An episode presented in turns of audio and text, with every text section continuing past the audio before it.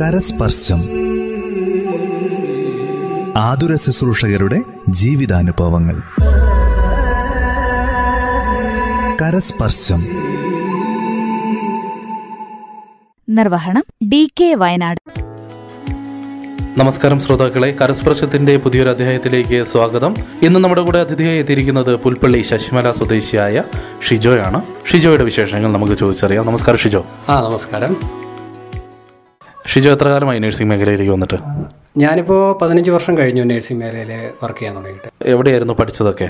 ഞാൻ പഠിച്ചത് ബാംഗ്ലൂരാണ്. ഗംഗോത്രി സ്കൂൾ ഓഫ് നഴ്സിംഗ് എന്ന് പറഞ്ഞ് ബാംഗ്ലൂരാണ് പഠിച്ചത്. അത്ര പതിനഞ്ച് വർഷങ്ങൾക്ക് മുമ്പ് നഴ്സിംഗ് മേഖലയിലേക്ക് വന്ന ഒരാളാണ്. ഇപ്പോൾ ഒരുപാട് സീനിയോറിറ്റി ഉള്ള ആളാണ്. ഇപ്പോൾ എന്ത് ചെയ്യുന്നു? ഒരു സൂപ്പർവൈസർ അല്ലെങ്കിൽ ഒരു നഴ്സിംഗ് സൂപ്രണ്ട് വരെ ആവാനുള്ള ഒരു എക്സ്പീരിയൻസ് ലെവലിലേക്കൊക്കെ എത്തി എന്ന് വേണമെങ്കിൽ പറയാമല്ലോ. ഇപ്പോൾ ഏത് ലെവലിലാണ് ഇപ്പോൾ ജോലി ചെയ്യുന്നത്? ഞാൻ ഒരു ക്ലിനിക്കൽ സൈഡിലല്ല ഇപ്പോൾ ജോലി ചെയ്തുകൊണ്ടിരിക്കുന്നത് ഹോസ്പിറ്റലിലാണ് ഈ പറയുന്ന പോലെ ശരിയൊരു സൂപ്രണ്ടോ അല്ലെങ്കിൽ ഒരു ഇൻചാർജൊക്കെ ആവേണ്ടതാണ്. പക്ഷേ ഞാൻ മെഡിക്കൽ ഇൻഷുറൻസ് മേഖലയിലാണ് ചെയ്യുന്നത്. മെഡിക്കൽ ഇൻഷുറൻസിൽ ക്ലെയിം പ്രോസസ്സിംഗ് എന്ന് പറഞ്ഞൊരു ഇതാണ്. എന്ന് വെച്ചാൽ നമ്മുടെ ഹോസ്പിറ്റലിലേക്ക് രോഗി അഡ്മിറ്റ് ആവുന്ന രോഗികളുടെ ക്ലെയിം നമ്മുടെ അടുത്തെത്തും. ആ ക്ലെയിം കൃത്യമായിട്ട് അതിന്റെ മെറിറ്റ്സ് അനുസരിച്ച് എന്റെ ഹെൽ മെറിറ്റ്സ് അനുസരിച്ച് ഡിസൈഡ് ചെയ്ത് ഡിസിഷൻ എടുത്ത് കൊടുക്കുക എന്നുള്ളതാണ് എന്റെ ജോലി ഇപ്പോൾ. അപ്പോൾ ഞാൻ ഇൻചാർജ് ഒന്നും ആയിട്ടില്ല ഇപ്പോഴൊരു ക്ലെയിം എക്സിക്യൂട്ടീവ് ആയിട്ടാണ് ഞാൻ ജോലി ചെയ്യുന്നത്. Medi Assist insurance T P A private limited Bangalore ഇന്ത്യയിലെ ഏറ്റവും വലിയ ടി പി എ ആണത്. ഇതൊരു പുതിയ അനുഭവമാണ്. നമ്മൾ കരസ്പർശത്തിന്റെ പ്രേക്ഷ ശ്രോതാക്കൾക്ക് പുതിയൊരു അറിവാണ് നഴ്സിംഗ് മേഖലയിലുള്ളവർ ഇൻഷുറൻസ് ഡിപ്പാർട്ട്മെന്റിൽ വർക്ക് ചെയ്യുന്നത്. ചിലർക്കെങ്കിലും എനിക്കിതൊരു പുതിയൊരു അറിവ് പോലെ തോന്നി. കാരണം നമ്മൾ ഇതുവരെ കണ്ടവരെല്ലാവരും തന്നെ നഴ്സുമാർ പിന്നെ സൂപ്പർവൈസർ അങ്ങനെ മേലോട്ട് പോകുന്ന ആളുകളാണ്. തുടക്കത്തിൽ പറഞ്ഞതുപോലെ പതിനഞ്ച് വർഷത്തെ എക്സ്പീരിയൻസിൽ നിന്നും നഴ്സിംഗ് പ്രൊഫഷണലിൽ നിന്ന് ഒരു സ്റ്റാഫ് നഴ്സ് എന്നതിൽ നിന്നും മാറി ഇൻഷുറൻസ് ഡിപ്പാർട്ട്മെന്റിലേക്ക് വരാനുള്ള പ്രചോദനം എന്തായിരുന്നു? അല്ല അങ്ങനെയല്ല. ഞാൻ ആദ്യം തന്നെ ഞാനൊരു രണ്ട് വർഷമേ ഹോസ്പിറ്റലിൽ ഞാൻ സ്റ്റാഫായിട്ട് വർക്ക് ചെയ്തിട്ടുള്ളൂ. അതിനുശേഷം ഞാൻ കുറച്ച് കാലം ഈ ഡ്രഗ് ഇഞ്ചെക്ട് ചെയ്യുന്നവരുടെ ഇടയിൽ ഒരു സോഷ്യൽ വർക്കൊക്കെ ആയിട്ടായിരുന്നു വർക്ക് ചെയ്തുകൊണ്ടിരുന്നത്. പിന്നീട് എനിക്ക് നമുക്ക് നമ്മൾ നേഴ്സുമാരെല്ലാവരും ചെയ്യുന്നതാണ് ഈ ഹോസ്പിറ്റലിലെ വർക്കുകൾ ഹോസ്പിറ്റലിലെ രോഗികളെ നോക്കുന്നത്. അപ്പോൾ കുറച്ചും കൂടി മാറി നിന്ന് നമ്മൾ കുറേ കൂടി നേഴ്സുമാർ എത്തപ്പെടേണ്ട ഇനിയും കുറേ മേഖലകളുണ്ട് എന്നുള്ള തിരിച്ചറിവിലൂടെയാണ് ഞാൻ മാറി സഞ്ചരിക്കാൻ തീരുമാനിച്ചത്. ആ ഒരു ചിന്തയെ ഞാനൊന്ന് കടമെടുക്കുകയാണ്. കാരണം വളരെ വ്യത്യസ്തമായ ഒരു ചിന്താഗതി തന്നെയാണ്. നേഴ്സുമാർക്ക് എവിടെയൊക്കെ എത്താം എന്നുള്ള ഒരു ചോദ്യത്തിന്റെ ഉത്തരമാണ് ഷിജോ ഇപ്പോൾ പറഞ്ഞത്. അപ്പോൾ എങ്ങനെയാണ് ഇൻഷുറൻസ് ഡിപ്പാർട്ട്മെന്റിലേക്ക് എത്തിച്ചേർന്നതും അവിടെ എന്തൊക്കെയാണ് നിങ്ങൾ ചെയ്യുന്നതും എത്രമാത്രം ഒരു രോഗിയുടെ രോഗത്തെക്കുറിച്ച് നിങ്ങളുടെ അറിവ് വെച്ചിട്ടാണ് നിങ്ങൾ അവർക്ക് അത് അർഹതയുണ്ടോ ആ പണത്തിനുള്ള അർഹതയുണ്ടോ ഇല്ലയോ എന്ന് നിങ്ങളാണ് തീരുമാനിക്കുന്നത്. അപ്പോൾ ആ ഒരു അതിന് ഒരു നഴ്സിംഗ് എന്നുള്ള ഒരു ആ ഡിഗ്രി നിങ്ങളെ യോഗ്യരാക്കുകയാണോ? അതോ അതിനുവേണ്ടി വേറെ സെപ്പറേറ്റ് കോഴ്സ് ചെയ്യേണ്ടതായിട്ടുണ്ടോ? ഇല്ല അതിന്റെ ആവശ്യമില്ല. ഇപ്പം നമുക്കിപ്പോൾ ഒരു ഒരു ഒരു ഡോക്യുമെന്റ് കാണുമ്പോൾ നമുക്കറിയാം. അപ്പോൾ ഒരു രോഗിയെ അഡ്മിഷൻ ആവശ്യമുണ്ടോ ഇല്ലയോ? നമ്മൾ ഹോസ്പിറ്റലിൽ വർക്ക് ചെയ്യുമ്പോൾ തന്നെ നമുക്ക് അറിയാവുന്നതാണ്. ഇതാ ഡോക്ടർ ആവശ്യമുള്ളൊരു അഡ്മിഷനാണ്. രോഗിക്ക് അത്യാവശ്യമാണ്. ചിലപ്പോൾ രണ്ടോ മൂന്നോ ടാബ്ലറ്റേ കാണുള്ളായിരിക്കും ആ രോഗിക്ക്. പക്ഷേ അഡ്മിഷൻ വളരെ ജെന്യൂൻ ആയിരിക്കും. അവരുടെ ട്രീറ്റ്മെന്റ് ആ രണ്ട് ടാബ്ലറ്റ് തന്നെയായിരിക്കും അവരുടെ ട്രീറ്റ്മെന്റ് അവരെ ശരിക്കും മോണിറ്റർ ചെയ്യേണ്ട ആവശ്യമുണ്ടാവും അത് തന്നെയാണ് നമ്മൾ ഇവിടെ ചെയ്യുമ്പോൾ നമുക്ക് ആ ഒരു നമുക്ക് ആ ഒരു ഡോക്യുമെന്റ് ഇവിടെ കാണുമ്പോൾ തന്നെ നമുക്കറിയാം ഇത് ഈ രോഗിക്ക് അത്യാവശ്യം അത്യാവശ്യമാണ് ഈ അഡ്മിഷൻ അതുകൊണ്ട് തന്നെ നമുക്ക് ക്ലെയിം പ്രോസസ്സ് ചെയ്യുന്നതിന് ഒരുപാട് സഹായിക്കും നമുക്ക് ഈ ക്ലിനിക്കലായിട്ടുള്ള എക്സ്പീരിയൻസ് എന്ന് പറഞ്ഞാൽ അത് തന്നെയാണ് എനിക്ക് തോന്നുന്നത് ഒരുപക്ഷെ കമ്പനിയും ആവശ്യപ്പെടുന്നത് നമ്മളിൽ നിന്ന്. കാരണം അവർക്ക് കൃത്യമായിട്ടുള്ള പ്രോസസ്സിങ് നടക്കും. കാരണം നമ്മളിതൊരു ഫ്രോഡും ഇതും കൂടി ഫ്രോഡെന്നല്ല ഉദ്ദേശിക്കുന്നത്. ആ, ആർക്ക് ആരെങ്കിലും ഡോക്ടർ വെറുതെ അഡ്മിറ്റ് ചെയ്ത് ഇൻഷുറൻസ് കമ്പനിയിൽ നിന്ന് പണം ക്ലെയിം ചെയ്യുന്നുണ്ടോ അല്ലെങ്കിൽ വെറുതെ ഇൻവെസ്റ്റിഗേഷൻ ചെയ്ത് പോകുന്നുണ്ടോ എന്ന് നോക്കുമ്പോൾ നമുക്കൊരു രോഗിയെ കണ്ടു തന്നെ ഒരു ഡോക്യുമെന്റ് കണ്ടു തന്നെ തീരുമാനം. ഇൻഷുറൻസ് ഡോക്യുമെന്റേ കാണുന്നുള്ളൂ നമ്മൾ രോഗിയെ കാണുന്നില്ല. ആ ഡോക്യുമെന്റ് കണ്ടു തന്നെ തീരുമാനം എടുക്കാൻ സാധിക്കും എന്നുള്ളതാണ് ഇതിന്റെ ഒരു ഇത്. അപ്പോൾ അവർ അവർ ഇൻഷുറൻസ് കമ്പനി നമ്മൾ പ്രിഫർ ചെയ്യാനുള്ള കാരണം ഇത് തന്നെയാണ്. നമുക്ക് ക്ലിനിക്കൽ എക്സ്പീരിയൻസ് കൊണ്ട് നമ്മൾ ആർജിച്ച എക്സ്പീരിയൻസ് നമുക്ക് ഇതിൽ ഉപയോഗിക്കാൻ സാധിക്കുന്നതുകൊണ്ടാണ്. പതിനഞ്ച് വർഷം പിന്നിലേക്ക് പോയി കഴിഞ്ഞാൽ എന്തുകൊണ്ടാണ് നഴ്സിംഗ് മേഖല തിരഞ്ഞെടുത്തത്? അല്ല. അതൊരു വലിയൊരു ചോദ്യമാണ് അതിനിപ്പോൾ അന്നത്തെ സാഹചര്യങ്ങളല്ല ഇന്ന്. പിന്നെ അതിനങ്ങനെ ഒറ്റ വാക്കിൽ നമുക്ക് ഉത്തരം പറയാൻ സാധിക്കത്തില്ല എന്നുള്ളതാണ്. ഒരു ജോലി എന്നതിനപ്പുറം നഴ്സിംഗ് മേഖലയിലെ ഒരു സർവീസ് മൈൻഡഡ് ആയിട്ടുള്ള ഒരു ചിന്താഗതി. ആളുകൾക്ക് സേവനം ചെയ്യുമ്പോൾ നമുക്ക് ലഭിക്കുന്ന ഒരു സമാധാന സന്തോഷം. അതൊക്കെ മനസ്സിൽ ഉണ്ടായിരുന്നു. പിന്നെ നൂറ് ശതമാനം തീർച്ചയായിട്ടും ഉണ്ടായിരുന്നു. അത് നമുക്ക് അത് അത് എല്ലാവർക്കും ഇതിലൊരു ഈ ഒരു ഫീൽഡിന്റെ ഒരു പ്രത്യേകത തന്നെയാണ് നമുക്കൊരു വലിയൊരു സാറ്റിസ്ഫാക്ഷൻ കിട്ടുന്ന ഒരു മേഖലയാണ്. മറ്റ് ഫീൽഡുകളെക്കാൾ സംബന്ധിച്ച് നഴ്സിംഗിനുണ്ട്. കാരണം ഒരു രോഗി ചിലപ്പോൾ ഐ സിയുൽ വെന്റിലേറ്ററിൽ കിടക്കുന്ന രോഗി രണ്ടു ദിവസം കഴിഞ്ഞ് ആ ഒരു അത്ഭുതം പോലെ തന്നെ റിക്കവറായി വരുമ്പോൾ നമ്മൾ എല്ലാവരും സന്തോഷിക്കും. സത്യത്തിൽ നമ്മുടെ ആരും അല്ലായിരിക്കും. കുറവായിരിക്കും നമുക്കൊരു രോഗിയും നേഴ്സും തമ്മിലുള്ള ഒരു ബന്ധം ഉണ്ടാവുള്ളൂ. പക്ഷേ ആ രോഗി റിക്കവറായി വരുന്നതനുസരിച്ച് നമുക്ക് സന്തോഷം കൂടി വരും. അതെന്തായാലും ഉണ്ട്. അത് എനിക്ക് തോന്നുന്നു ക്ലിനിക്കിൽ വർക്ക് ചെയ്യുന്നവർക്ക് ലഭിക്കുന്ന ഏറ്റവും വലിയ സാറ്റിസ്ഫാക്ഷൻ അതാണ്. ബാക്കി എല്ലാത്തിനും മാറ്റി നിർത്തിയാൽ ലഭിക്കുന്ന ഏറ്റവും വലിയൊരു സാറ്റിസ്ഫാക്ഷൻ അതുണ്ട് അത് നേഴ്സിംഗ് മേഖലയുടെ മാത്രം ഒരു പ്രത്യേകതയാണ്. അങ്ങനെ നേഴ്സിംഗ് മേഖലയിലെത്തി പിന്നീട് പഠനത്തിന് ശേഷം ആദ്യമായി ജോലി ചെയ്തത് എവിടെയായിരുന്നു? ഞാൻ ഡൽഹിയിലായിരുന്നു. ഡൽഹി എന്ന് വെച്ചാൽ പ്രോപ്പർ നാഷണൽ ക്യാപിറ്റൽ റീജിയൻ എന്ന് പറയും. ഗാസിയാബാദ് എന്ന് പറഞ്ഞൊരു സ്ഥലത്താണ്. അവിടെ യശോദ സൂപ്പർ സ്പെഷ്യാലിറ്റി ഹോസ്പിറ്റലാണ് ഞാൻ ആദ്യം വർക്ക് ചെയ്തത്. അത് പഠിച്ചു കഴിഞ്ഞൊരു ആറുമാസത്തിനുള്ളിൽ എനിക്കവിടെ ഞാനവിടെ ജോലിക്ക് കയറി. ഏതായിരുന്നു ഡിപ്പാർട്ട്മെന്റ് അവിടെ ഞാൻ ഐ സിയിൽ വർക്ക് ചെയ്തു.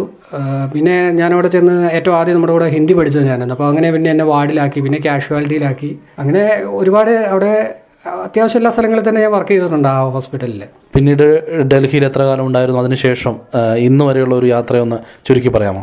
ഡൽഹിയിൽ നിന്ന് ഞാൻ പിന്നെ രണ്ട് വർഷം കഴിഞ്ഞപ്പോൾ ഞാൻ തിരിച്ചു പോകുന്നു പിന്നെ ഞാൻ തിരിച്ചു പോകുന്ന കഴിഞ്ഞ് വന്നപ്പോൾ നമ്മുടെ നാട്ടിൽ വന്നപ്പം കോഴിക്കോട് ഒരു ഡ്രഗ് ഇഞ്ചെക്റ്റ് ഒക്കെ ചെയ്യുന്നവരുടെ ഒരു പ്രൊജക്റ്റ് ഉണ്ടായിരുന്നു. അപ്പോൾ ആ പ്രൊജക്റ്റിൽ എനിക്കൊരു ജോലി കിട്ടി. അപ്പോൾ ഡ്രഗ് ഇഞ്ചെക്റ്റ് ചെയ്യുന്ന ഒരു വ്യത്യസ്തമാർന്ന ഒരു മേഖലയാണെന്ന് തോന്നി. ഞാൻ ഡ്രഗ് ഇഞ്ചെക്റ്റ് ചെയ്യുന്നവരുടെ ആ ഒരു പ്രൊജക്റ്റിലായിരുന്നു പിന്നെ ഒരു നാല് അഞ്ച് ആറ് വർഷത്തോളം അവരുടെ കൂടെയായിരുന്നു. അത് അതിൽ ഡ്രഗ് ഇഞ്ചെക്ട് ചെയ്യുന്നവരുടെ പ്രോജക്റ്റിൽ പെട്ട് ഞാൻ Kozhikode C S R D എന്ന് പറയും. Centre for social research and development അവരുടെ needle syringe exchange programme harm reduction strategy പിന്നെ അതുപോലെ തന്നെ സെക്സ് വർക്ക് ചെയ്യുന്ന ഫീമെയിൽസിന്റെ ഇടയിലുള്ള വർക്ക് എച്ച് ഐ വി പ്രിവെൻഷനാണ് പ്രിവെൻഷന് വേണ്ടിയിട്ടുള്ള കേരള സ്റ്റേറ്റ് എയ്ഡ്സ് കൺട്രോൾ സൊസൈറ്റിയുടെ നേതൃത്വത്തിലുള്ള പ്രോജക്റ്റാണ് അപ്പോൾ ആ പ്രോജക്റ്റിൽ ഞാനൊരു ആറ് വർഷം ഞാൻ ജോലി ചെയ്തു.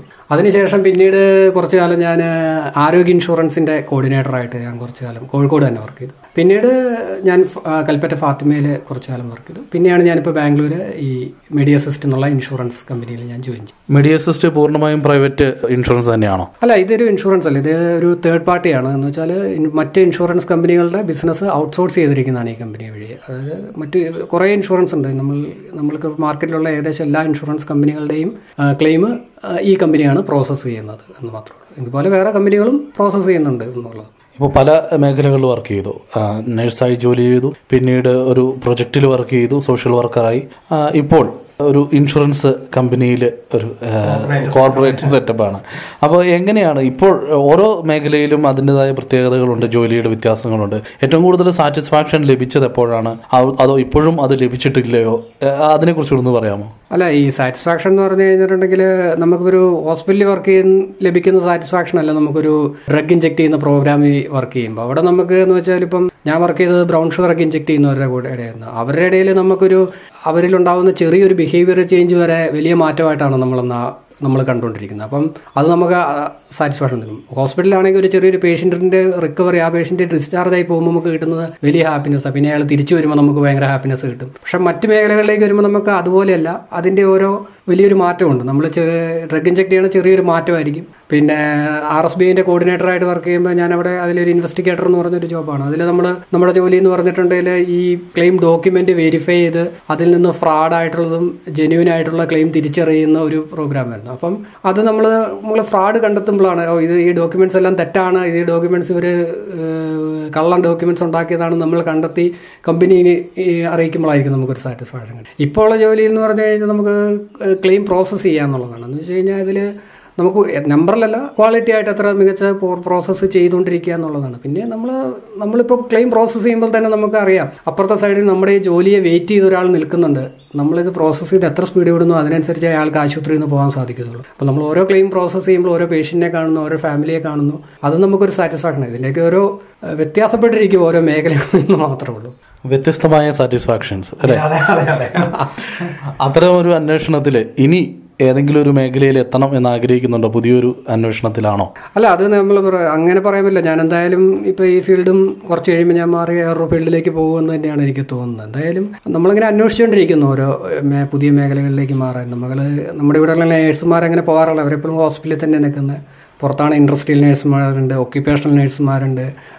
പിന്നെ ഇപ്പം ചെറിയ മെന്റൽ റിട്ടയർഡ് ആയിട്ടുള്ളവർക്ക് വേണ്ടിയിട്ടൊക്കെ അങ്ങനെ അവർക്കൊക്കെ സ്പെഷ്യലൈസ്ഡ് ആയിട്ടുള്ള നഴ്സിംഗ് സർവീസൊക്കെ വരുന്നുണ്ട്. അപ്പം നമുക്കങ്ങനെ നമ്മുടെ നാട്ടിലേക്ക് അത് വരികയാണെങ്കിൽ കൂടുതൽ ആളുകൾ ഇങ്ങനെ മാറി മാറി പോകും അങ്ങനെ എനിക്ക് ഇനി വേറെ തലങ്ങളിലേക്ക് പോകണം എനിക്കും ആഗ്രഹം. ഇത് ഇതിൽ നിൽക്കാതെ അടുത്തൊരു തലത്തിലേക്ക് മാറണമെന്ന് ആഗ്രഹമുണ്ട് തീർച്ചയായും. ഒരു സ്ഥലത്ത് ചെന്ന് അത് പെട്ടെന്ന് ബോറടിക്കുകയും പുതിയ മേഖലകളിലേക്ക് തിരികുകയും ചെയ്യുന്നത് ഒരുപാട് ക്രിയേറ്റീവായിട്ട് ചിന്തിക്കുന്ന ഒരുപാട് ജീനിയസുകളുടെ ലക്ഷണമായിട്ടൊക്കെ ആളുകൾ പറയാറുണ്ട്. ഷിജോ ഇങ്ങനെയൊക്കെ ചിന്തിക്കാൻ അല്ലെങ്കിൽ ഇത്രയും വ്യത്യസ്തമായിട്ടുള്ള രീതിയിൽ ഒരു നേഴ്സ് എന്ന നിലയിൽ പോലും നിന്ന് ചിന്തിക്കുമ്പോൾ അതിനുള്ള ഒരു കാരണം ചിലപ്പോൾ ഫാമിലിയിൽ നിന്നുള്ള അല്ലെങ്കിൽ സുഹൃത്തുക്കളിൽ നിന്നുള്ള അല്ലെങ്കിൽ ഒരുപാട് വായനകളിൽ നിന്നുള്ള അതിൽ നിന്നൊക്കെ ലഭിച്ച ഒരു ആർജവമായിരിക്കാം അല്ലെങ്കിൽ ഒരു പ്രചോദനമായിരിക്കാം. ഷിജോയെ ഏറ്റവും കൂടുതൽ അത്തരത്തിൽ ഇങ്ങനെ ചിന്തിക്കാൻ വ്യത്യസ്തമായി ചിന്തിക്കാൻ പ്രചോദിപ്പിച്ച എന്തെങ്കിലും ഘടകമുണ്ടോ ആ വ്യത്യസ്തമായി ചിന്തിക്കുക അതെന്ന് വെച്ചാൽ അപ്പം അങ്ങനെ ചോദിച്ചു കഴിഞ്ഞാൽ അതിലൊരു ഉത്തരം എന്ന് പറഞ്ഞാൽ ഇപ്പം ഒരു ഞാനൊരു നമ്മൾ വഴിയിലൊക്കെ ചില കണ്ട് ഞാൻ പലപ്പോഴും ആലോചിക്കാറുണ്ട്. ഒരു മനുഷ്യൻ ഒരു കള്ളു കുടിച്ചിട്ട് ഒരു മനുഷ്യൻ വന്നിട്ട് എന്നോട് ആദ്യമായിട്ട് പുള്ളി ബൈബിളിനെ കുറേ ചോദ്യങ്ങൾ ചോദിച്ചു. ഞാൻ ഡ്രഗ് ഇഞ്ചക്റ്റീവ് പ്രൊജക്റ്റ് വർക്ക് ചെയ്യുന്ന സമയത്താണ് ഇദ്ദേഹം നല്ല ഡ്രഗ്സിലൊക്കെ വന്നിട്ട് ഇദ്ദേഹം ഇത്രയും ചോദ്യം ചോദിച്ചിട്ട് ബൈബിളിൽ നിന്ന് ഒരു ചോദ്യത്തിന് പോലും ഉത്തരം പറയാതെ ഞാൻ അവിടെ നോക്കിയിരുന്നു. അദ്ദേഹം പറയാ നമ്മൾ ഒരുപാട് ചോദ്യങ്ങൾ അദ്ദേഹം ചോദിച്ചു. പുതിയ നിയമം പഴയ നിയമം പക്ഷേ എനിക്ക് അതിനൊന്നും ഉത്തരം അറിയില്ലായിരുന്നു. അദ്ദേഹം ചോദിച്ചു നീ ക്രിസ്ത്യാനിയാണ് നിനക്കിത് ഒന്നും അറിയത്തില്ലേ എന്ന് ചോദിച്ചു. അപ്പോൾ ആ ഒരു പ്രചോദനത്തിൽ ഞാൻ ആ അദ്ദേഹം പറഞ്ഞ വാക്ക് കേട്ടിട്ടാണ് ഞാൻ ബൈബിൾ മുഴുവൻ വായിച്ചത്. അപ്പോൾ പ്രചോദനം ഇതെല്ലാം തരുന്ന ഇങ്ങനെ ഈ നമ്മൾ നടന്നു പോകുന്ന ആരെങ്കിലുമൊക്കെ നമ്മൾ എപ്പോഴും പ്രചോദിപ്പിച്ചുകൊണ്ടിരിക്കും ജീവിതത്തിൽ നമുക്ക് എപ്പോഴും പോസിറ്റീവായി ചിന്തിക്കാനായിട്ട് നമ്മളെ സഹായിക്കുന്ന ഈ പറയപ്പെടുന്ന ചെറിയ ചെറിയ ചെറിയ ആളുകൾ നമ്മുടെ ചുറ്റുമുണ്ടെന്ന് കരുതുന്ന ഒരാളാണ് ഞാൻ. അപ്പം ഇനിയും നമ്മളെ പ്രചോദിപ്പിക്കുകയും അല്ലെങ്കിൽ ഇതുവരെ നമ്മളെ പ്രചോദിപ്പിച്ചതും ഇങ്ങനെ നമ്മുടെ ചുറ്റുപാടുള്ള ആളുകളാണ്. അവർ നമ്മളെ പ്രചോദിപ്പിക്കുക തന്നെ ചെയ്യും. ഷിജോയുടെ സംസാരത്തിൽ ഒരുപാട് വായിക്കുന്ന ഒരാളുള്ള ആളായിട്ട് തോന്നുന്നു. എഴുത്തിലേക്കൊക്കെ ചിന്തിച്ചിട്ടുണ്ട്. ഒരുപാട് ചിന്തിക്കുന്ന ഒരാളായിട്ട് തോന്നുന്നു. ഷിജോ എപ്പോഴെങ്കിലും എഴുത്തിനെ കുറിച്ചോ അല്ലെങ്കിൽ എത്രത്തോളം പുസ്തകങ്ങൾ വായിച്ചിട്ടുണ്ട്? എഴുത്തിനെ കുറിച്ച് ചിന്തിക്കുന്നുണ്ടോ? ഇല്ല എഴുത്ത് എന്നൊക്കെ പറഞ്ഞു കഴിഞ്ഞാൽ നമ്മളെ കൊണ്ടുവരില്ല പിന്നെ വായന ഞാൻ ഒരുപാട് പുസ്തകങ്ങൾ വായിക്കാറുണ്ടായിരുന്നു. പണ്ട് കുറേ കാലങ്ങൾക്കിടയ്ക്ക് ഞാൻ കുറേ ഫിലോസഫിക്കലായിട്ടുള്ള പുസ്തകങ്ങളും പിന്നെ കുറേ ഇൻസ്പയർ ആയിട്ടുള്ള പുസ്തകങ്ങളൊക്കെ ഞാൻ വായിച്ചു വായിക്കുമായിരുന്നു. പക്ഷേ നമ്മൾ വായനയുടെ ഒരു ഒരു ഒരു ഇതുണ്ടല്ലോ. നമ്മൾ ആദ്യം നമ്മൾ പുസ്തകങ്ങൾ വായിക്കും. പിന്നെ കുറേ കഴിയും പുസ്തകങ്ങൾ നമ്മൾ വായിക്കാൻ തുടങ്ങും. അങ്ങനെ ഇങ്ങനെ വായിക്കുക എന്നുള്ളത് എന്റെ ഒരു ഹോബിയാണ്. നമ്മൾ വെറുതെ തമാശ ഇങ്ങനെ ആളുകൾ പറയും ഹോബി എന്താണെന്ന് ചോദിച്ചാൽ വായനയാന്ന് പറയുമ്പോൾ ലാസ്റ്റ് ബുക്ക് ഏതാ വായിച്ചതെന്ന് ചോദിക്കുമ്പം ആലോചിച്ചുകൊണ്ടിരിക്കുക ആളുകൾ പക്ഷെ അങ്ങനെയല്ല ഞാൻ വായിക്കാറുണ്ട്. ഇപ്പം ഞാൻ കുറേ ബുക്കുകൾ വായിക്കുന്ന ഇംഗ്ലീഷ് ബുക്കുകളാണ് വായിക്കുന്നത് കൂടുതലായിട്ട്. അപ്പം അതിന്റെ ഒരു വ്യത്യാസം ഉണ്ടാവും നമുക്ക് എപ്പോഴും വായന എപ്പോഴും ആളുകളെ മാറ്റി ചിന്തിപ്പിച്ചുകൊണ്ടിരിക്കും എന്നുള്ളതാണ്. അതുകൊണ്ട് തന്നെയാണ് ഇപ്പോൾ എന്റെ പ്രൊഫഷനെ തന്നെ പറയുമ്പം ഈ മാറ്റം ഉണ്ടാവാനുള്ള പ്രധാന കാരണം ഒരുപക്ഷെ വായനയായിരിക്കുമെന്ന് ഞാൻ കരുതുന്നു. ഷിജോയോട് സംസാരിച്ച് തുടങ്ങിയപ്പോൾ തൊട്ട് ഞാൻ ഷിജോ പോലും പറയാതെ എന്റെ ഉള്ളിൽ ഒരു അന്വേഷണത്തിലായിരുന്നു. എങ്ങനെ ഷിജോ ഇത്തരത്തിൽ വ്യത്യസ്തമായി ചിന്തിക്കുന്ന ഒരു നഴ്സായി എന്നുള്ളത്? എനിക്കറിയില്ല എത്രത്തോളം നഴ്സുമാർ വായനയ്ക്ക് വേണ്ടി സമയം കണ്ടെത്തുന്നുണ്ടെന്നുള്ളത്. ഷിജോ അപ്പോൾ ഷിജോയിൽ വന്ന മാറ്റം വായനയിൽ നിന്ന് തന്നെ ആയിരിക്കാം. ഷിജോ വായിച്ചതിൽ ഏറ്റവും ഇഷ്ടപ്പെട്ട ഇൻസ്പയറിംഗ് ആയിട്ട് തോന്നിയിട്ടുള്ള ഒരു പുസ്തകം അല്ലെങ്കിൽ അതിലെ ഒരു വാചകം ഞങ്ങൾ റേഡിയോ മരലയുടെ ശ്രോതാക്കൾക്ക് വേണ്ടി ഒന്ന് പറയാമോ? അല്ല അതിലിപ്പം ഇൻസ്പയർ ആയിട്ടുള്ള പുസ്തകങ്ങളോ അല്ലെ വായിച്ചിട്ട് നമ്മളെ നമുക്ക് ഭയങ്കര ഇഷ്ടപ്പെട്ട പുസ്തകങ്ങൾ ഏതാണെന്നൊക്കെ ചോദിച്ചാൽ ഒരുപാട് പുസ്തകങ്ങൾ പറയേണ്ടി വരും. അപ്പം അവസാനം ഞാൻ വായിച്ചത് യുവാൽ നോ ഹരാരിയുടെ ഒരു പുസ്തകമാണ്. ഞാൻ കുറേ കഷ്ടപ്പെട്ട് വായിച്ചൊരു ഇംഗ്ലീഷ് പുസ്തകം അത്. ഹോമോസാപ്പിയൻസ് ബ്രീഫ് ഹിസ്റ്ററി ഹോമോസാപ്പിയൻസ് പിന്നെ ഇഷ്ടപ്പെട്ട വാചകം പറയാനൊക്കെ പറഞ്ഞു കഴിഞ്ഞാൽ എനിക്ക് തോന്നുന്നത് അത് പൗലോ കൈലോയുടെ ആൽക്കമിസ്റ്റ് എന്നുള്ള പുസ്തകത്തിലെ നിങ്ങൾ എന്തെങ്കിലും നേടുവാൻ ആഗ്രഹിക്കുകയാണെങ്കിൽ തീവ്രമായി ആഗ്രഹിക്കുകയാണെങ്കിൽ ലോകം മുഴുവൻ നിങ്ങളോടൊപ്പം പങ്കുചേരുമെന്നുള്ള ആ ഒരു വാചകമാണ് അതിനപ്പുറത്തേക്ക് നമ്മളെ ഇൻസ്പയർ ചെയ്യുന്ന ഒരു വാചകം ഇല്ലെന്നാണ് ഞാൻ കരുതുന്നത്. ആ ഒരു വാചകത്തിൽ നിന്ന് ഇൻസ്പയറായി ഷിജോ ഒരുപാട് തലങ്ങളിലൂടെ ചിന്തിക്കുന്നു. ഒരു സാധാരണ നേഴ്സ് എന്നതിലുപരി ഹോസ്പിറ്റലിലെ സാറ്റിസ്ഫാക്ഷനിൽ നിന്നും പുതിയ പുതിയ സാറ്റിസ്ഫാക്ഷൻസ് പുതിയ പുതിയ സംതൃപ്തികൾ തേടി ഒരു അന്വേഷണത്തിലാണ് ഷിജോ ഇപ്പോഴും. ഇപ്പോൾ ഒരുപാട് പേര് ഹോസ്പിറ്റലിൽ ബില്ല് അടയ്ക്കാൻ വേണ്ടി സ്ട്രഗിൾ ചെയ്ത് നിൽപ്പുണ്ട്. അങ്ങനെയുള്ളവർ ഇൻഷുറൻസിൽ നിന്നും എന്ത് ഉത്തരം കിട്ടും? അവർ ഇൻഷുറൻസ് പണം തരുമോ ഇല്ലയോ? എന്നുള്ള പ്രതീക്ഷയോടെ ചോദി ചോദിച്ചുകൊണ്ട് നിൽക്കുന്നു. അപ്പോൾ ഷിജോയുടെ മുമ്പിൽ അങ്ങനെ ഒരുപാട് പേര് ഇപ്പോൾ മുമ്പിലിരിക്കുന്നത് കമ്പ്യൂട്ടർ ആണെങ്കിലും ആ കമ്പ്യൂട്ടറിന്റെ അകത്തുകൂടി ഒരുപാട് പ്രതീക്ഷകൾ മുന്നിലുണ്ട്. അപ്പോൾ ഷിജോ അവരെ എപ്പോഴെങ്കിലും പേഴ്സണലി ഒരു കമ്പനി ഒരു കോർപ്പറേറ്റ് ചിന്താഗതിക്ക് അപ്പുറം ആരെങ്കിലുമൊക്കെ സഹായിക്കണം. അവരുടെ ഒരു ഡോക്യുമെന്റ് വായിക്കുമ്പോൾ അവരോട് സഹതാപം തോന്നി അവരെ ഒന്ന് സപ്പോർട്ട് ചെയ്തേക്കാം എന്നൊക്കെ ചിന്തിച്ചിട്ടുണ്ടോ എപ്പോഴേലും? അല്ല അതിപ്പോൾ എന്താണെന്ന് വെച്ചാൽ അങ്ങനെ നമുക്കിപ്പം ചില ക്ലെയിമുകൾ ഉണ്ടാകും ആൽക്കഹോളിക് ക്ലെയിം ഒക്കെ ആയിരിക്കും. എന്ന് വെച്ചാൽ ഇപ്പോൾ കഴിഞ്ഞാൽ ഒരു ഒരു ഒരു മൈസൂറിൽ നിന്നൊരു സ്ത്രീയുടെ ക്ലെയിമായിരുന്നു ആ ക്ലെയിമിൽ അവർ അവർ ആൽക്കോഹോൾ ആത്മഹത്യ ശ്രമിച്ചതാണ്. നമ്മളത് ആദ്യം നമ്മൾ അപ്രൂവൽ കൊടുത്തു. നമ്മുടെ വേറൊരു ടീമിൽ ഒരാൾ അപ്രൂവൽ കൊടുത്തു. പക്ഷേ പിന്നീട് ആ ക്ലെയിമിന് അവർ പിന്നീട് വന്നു കഴിഞ്ഞപ്പോൾ ഞാനത് കണ്ടു. പക്ഷേ നമ്മളത് ചെയ്യാൻ പാടില്ല. അത് പ്രൊഫഷണൽ എത്തിക്സിന് നിൽക്കുന്നില്ല ഞാൻ ആ ക്ലെയിം ഡിനൈ ചെയ്ത് വിടും. പക്ഷേ അതേ സ്ഥാനത്ത് അതേപോലെ തന്നെ ഒരു രണ്ട് ദിവസം മുമ്പ് വന്നൊരു ക്ലെയിമാണ് മരുമല എറണാകുളത്ത് നിന്ന് വന്നൊരു ക്ലെയിമാണ് അപ്പോൾ ആ ക്ലെയിമിൽ അതേ ആൽക്കോളിക് ആണ് സി എൽ ഡി ആണ്. പക്ഷേ അദ്ദേഹത്തിന് ലിവർ ലിവറിന് ക്യാൻസർ ഉണ്ട് അപ്പോൾ ആ ക്ലെയിമിന് അദ്ദേഹത്തിന് മെറിറ്റ് ഉണ്ട് അദ്ദേഹത്തിന് കിട്ടാനുള്ള. കാരണം ക്യാൻസർ ഉള്ളതുകൊണ്ട് അദ്ദേഹത്തിന് സി എൽ ഡി വരാൻ സാധ്യത ആൽക്കോളിക്ക് മാത്രമാണ് അതിന്റെ കോസ് എന്ന് പറയാനും പാടില്ല. ഞാൻ ആ ക്ലെയിം ഫർദറായിട്ട് നമ്മുടെ മുകളിലുള്ള ഡോക്ടേഴ്സിന്റെ അടുത്തേക്ക് ഞാൻ റെഫർ ചെയ്തു എന്നാൽ ആ ക്ലെയിം എനിക്ക് വേണേൽ അപ്പം ഡിസിഷൻ എടുത്ത് ഡിനേ ചെയ്യാവുന്ന ക്ലെയിമാണ്. പിന്നെ അതോടുകൂടി അവരുടെ ആ ക്ലെയിം പോകും അതുവരെ ഡിനേ ചെയ്തുകൊണ്ടിരിക്കുന്ന ക്ലെയിമുമാണ്. അതിന് മുമ്പ് ഒരു മൂന്നോ നാലോ ക്ലെയിം ഡിനേ ചെയ്താണ് അപ്പോൾ മുകളിലേക്ക് പോയി കഴിഞ്ഞാൽ ഫർദർ ഡിസിഷനിൽ ആദ്യത്തെ ഡോക്ടർ പറഞ്ഞു ക്ലെയിം അത് തന്നെ ചെയ്യാൻ പറഞ്ഞു. പക്ഷേ വീണ്ടും റിവ്യൂവിന് അവർ വീണ്ടും ഞങ്ങൾ കൊടുത്തു കഴിഞ്ഞപ്പം ഞങ്ങളുടെ ഹെഡ് ഓഫ് ദ ഡിപ്പാർട്ട്മെന്റ് എന്ന് പറഞ്ഞ ഒരു ഡോക്ടറുണ്ട് സി എം ഒ എന്ന് പറഞ്ഞ ചീഫ് മെഡിക്കൽ ഓഫീസർ പുള്ളിക്കാരത്തി പറഞ്ഞു ആ ക്ലെയിമിന് അവർക്ക് മെറിറ്റ് കൊടുക്കാൻ പറഞ്ഞു. അപ്പോൾ അങ്ങനെയുള്ള ഇതുകളെ നമുക്ക് ചെയ്യാൻ പറ്റുള്ളൂ. നമുക്കിതിൽ അവർക്കത് മെറിറ്റ് ഉണ്ട് എങ്കിൽ നമുക്ക് എങ്ങനെയെങ്കിലും ചെയ്തു കൊടുക്കാം. അപ്പോൾ ഒട്ടും മെറിറ്റ് ഇല്ലെങ്കിൽ ആ സൂയിസൈഡ് ചെയ്ത് കൊടുക്കാൻ പാടില്ല. അവർ നമ്മൾ കൊടുക്കാൻ പാടില്ല. അതൊരു പ്രൊഫഷണൽ രസമാണത് അത് ചെയ്യാറില്ല ഒരിക്കലും. ഇത് ഇതിൽ നമുക്ക് ഈ ഒരു എപ്പിസോഡ് അവസാനിപ്പിക്കാമെന്ന് ഞാൻ കരുതുകയാണ്. കാരണം രണ്ട് കാര്യങ്ങളാണ് ഷിജോ പറഞ്ഞത്. ഒരു ഇൻഷുറൻസ് ക്ലെയിം കൊടുക്കണോ വേണ്ടയോ എന്ന് തീരുമാനിക്കുന്ന ഒരാളായിട്ടാണ് ഇപ്പോൾ ഷിജോ ഒരു നേഴ്സ് എന്നതിലുപരി ഞങ്ങളുടെ മുമ്പിൽ നിൽക്കുന്നത്. ഷിജോ പറഞ്ഞ ഒരു കാര്യം ആത്മഹത്യയും ആൽക്കഹോളിസം അതായത് മദ്യം ഉപയോഗിക്കുന്നവരും ഈ രണ്ട് കാര്യം നിങ്ങളുടെ ഡോക്യുമെൻസിൽ പതിഞ്ഞു കഴിഞ്ഞാൽ നിങ്ങൾക്ക് കിട്ടാൻ പോകുന്ന നിങ്ങൾ പണമടച്ച നിങ്ങളുടെ ഇൻഷുറൻസ് തുകയിൽ നിങ്ങൾക്ക് ലഭിക്കാൻ പോകുന്ന ഉത്തരം നോ എന്നുള്ളതായിരിക്കും എന്നുള്ളൊരു ഓർമ്മപ്പെടുത്തൽ റേഡിയോ മാറ്റലിയുടെ ശ്രോതാക്കൾക്ക് നൽകിക്കൊണ്ട് ഞങ്ങൾ ഈ ഇന്നത്തെ ഈ ഒരു അധ്യായം അവസാനിപ്പിക്കുകയാണ്. ഇത്രയും സമയം റേഡിയോ മാറ്റലിയുടെ ശ്രോതാക്കൾക്ക് വേണ്ടി മാറ്റിവെച്ചതിൽ ഷിജോയുടെ അകമഴിഞ്ഞ നന്ദി രേഖപ്പെടുന്നു thank you thank you very much